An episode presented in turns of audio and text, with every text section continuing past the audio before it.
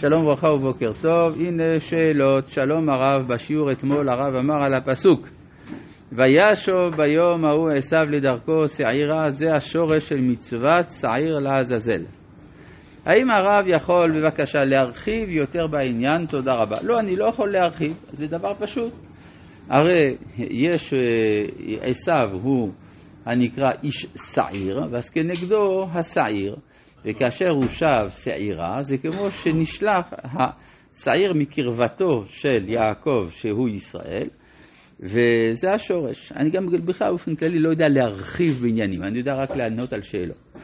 שואל יהונתן, שלום רב, ראיתי במאמר רבי שם טוב גפן, ספרי התורה, סדרה ושמותיהם, יחס לנתינת שמות של אישים ומקומות במקרא. וטען שם במפורש, פסקה ו', כמו שמצאנו שתיקרא ארץ על שם איש, כן מצאנו גם להפך, שנקרא איש על שם ארץ. חנוך בן קין נקרא בלי ספק על שם העיר חנוך שבנה קין. חולק על לימודנו. כיצד הרב מציע להתמודדות עם הפירוש ההופכי של רשת?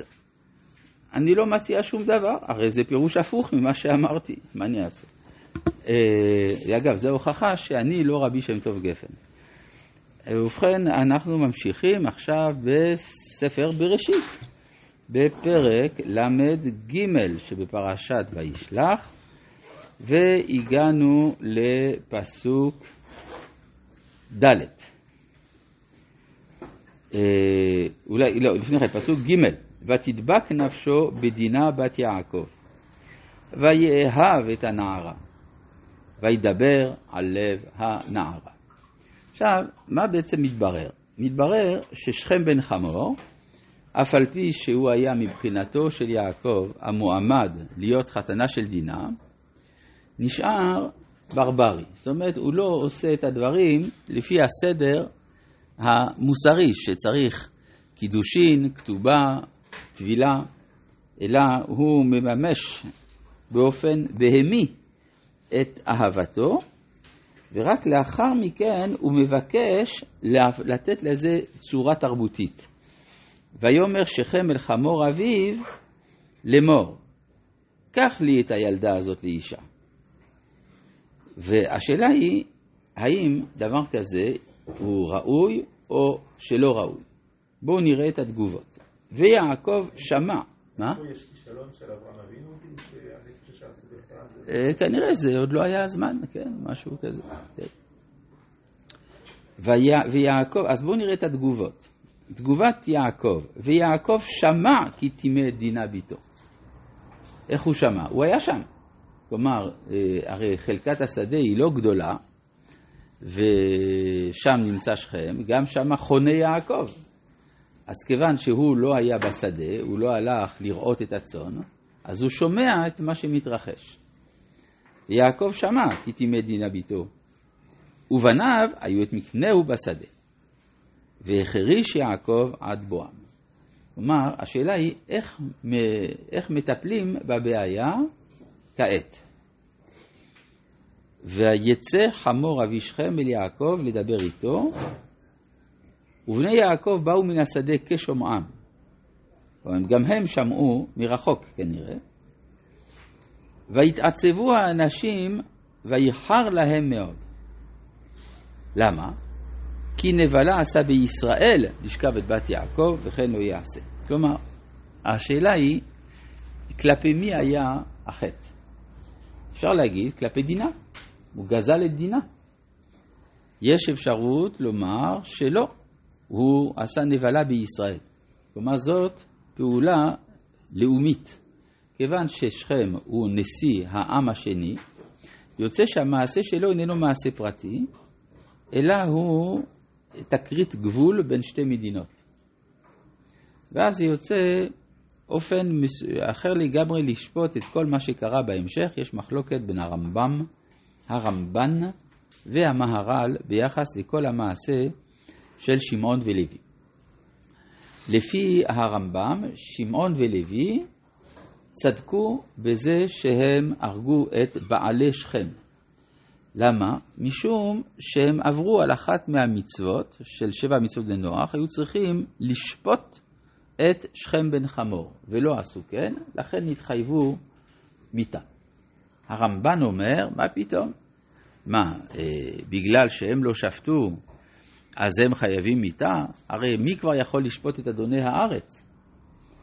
ולכן הרמב"ן אומר שלכאורה זה לא היה בסדר, היו צריכים רק להרוג אולי את השופטים, או מי שהיה בידו לשפוט את שכם, אבל האמת היא שבהחלט יש מקום להבין שכך גם מבין הרמב"ם, כי הוא כותב נתחייבו בעלי שכם הרגע, הבעלי שכם זה לא אנשי שכם, אלא זה ביטוי שנאמר בספר שופטים על המנהיגים של שכם. אבל המהר"ל מפראג בגור אריה מרואה את הדברים האלה באופן אחר לגמרי, הוא אומר זאת מלחמת אומה באומה. וכיוון שזאת מלחמת אומה באומה, אז כבר לא עושים חשבון האם פלוני הוא רשע או לא רשע, מדובר על מלחמה. במלחמה נפגעים אנשים מכל הצדדים.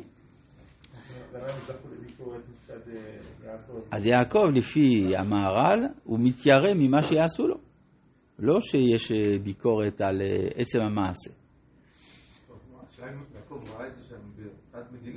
זאת בדיוק השאלה. כי אנחנו רואים שיעקב לכאורה איננו מודע בכלל למה שהולך להיות כאן, למרמה וכדומה.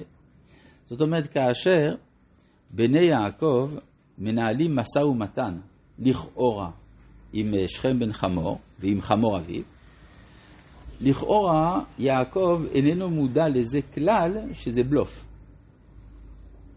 אלא הוא כנראה מסכים. כלומר, לפי פשוטו של מקרא, יעקב מסכים לנעשה, הוא אומר נכון, זה לא בסדר שהוא תימא את דינה, זה לא בסדר שזה נעשה בצורה הזאת, אבל עכשיו שזה נעשה, אז בוא נתקן. ואז שכם מציע, הרבו עליי מואר ומתן, ותנה כאשר תאמרו אליי, ויש איזה הסכם, וכדומה. וזאת משום שיעקב עדיין רואה את עצמו בתור אדם פרטי. אבל הבנים כבר החליטו שיש כבר אומה. זה בדיוק השאלה של המעבר בין פרט לאומה. עכשיו, לכאורה זה לא מובן, כי הרי כבר בלילה, כמה ימים לפני כן, יעקב כבר דיבר עם המלאך, והמלאך אמר, ישראל יהיה שמך. אז מה לכאורה הספק? הוא כבר הפך מיעקב להיות ישראל. אלא שנראה שיש הבחנה אצל יעקב בין היחס לעשו לבין הכנעני. היחס לעשו הוא מי שניסה להרוג אותי, הוא ניסה לעשות בישועה, כלפיו אין לי שום סנטימנטים. אבל יושבי הארץ היו פה לפניי. אז יש התחושה של נחיתות מוסרית מצידו של יעקב כלפי יושבי הארץ, ולכן הוא עדיין איננו רואה את עצמו ראוי לנקום נקמה לאומית. מה שאין כן בניו שהחליטו שכבר הגיע הזמן שזה יקרא ישראל. נבלה עשה בישראל לשכב את בת יעקב. לכן לא יעשה. אז בעצם דווקא כשהם חוזרים מהצדה שהם אומרים את זה, כי יעקב אבינו כשהוא החריש בהתחלה הוא לא סבר. הוא לא סבר, כן. יעקב לא סבר שהוא אומה, לפחות לא ביחס ליושבי הארץ. שהוא מרגיש שהוא צריך לקנות את אמונם ואת הלגיטימיות של הנוכחות שלו ביניהם. הוא חושב שהוא בונה בית בישראל. הוא בנה בסוכות. מה? אבל לעצום בנה בית, זה דבר שהיה קצת... הוא בנה בית בעבר הירדן. כן? במקום של ההתמודדות שלו עם עשיו. אבל מה עם שכם? בשכם הוא צריך לקנות את המקום. אז זה הבעיה. ויצא, וידבר חמור איתם למור, שכם בני חשקה נפשו בביתכם, תנונה אותה לי לאישה, והתחתנו אותנו, בנותיכם תתנו לנו, ואת בנותינו תיקחו לכם, ואיתנו תשבו, והארצי לפניכם שבו שכרוה ויחזו בה. כלומר, מבחינתו של שכם, יש בהחלט מוכנות לבנות אומה חדשה עם בית יעקב, ושזאת תהיה האומה שתירש את הארץ. זאת המחשבה. ויאמר שכם אל אביה ולאחיה ימצחן בעיניכם, ואשר תאמרו אליי אתן, הרבו עליי מאוד מוהר ומתן ואתנה, כאשר תאמרו אליי ותנו לי את הנערה לאישה. ויענו בני יעקב את שכם ואת חמור אביו במרמה, וידברו אשר תימא את דינה אחותם. ובגלל שתימא את דינה אחותם, הם החליטו לדבר במרמה.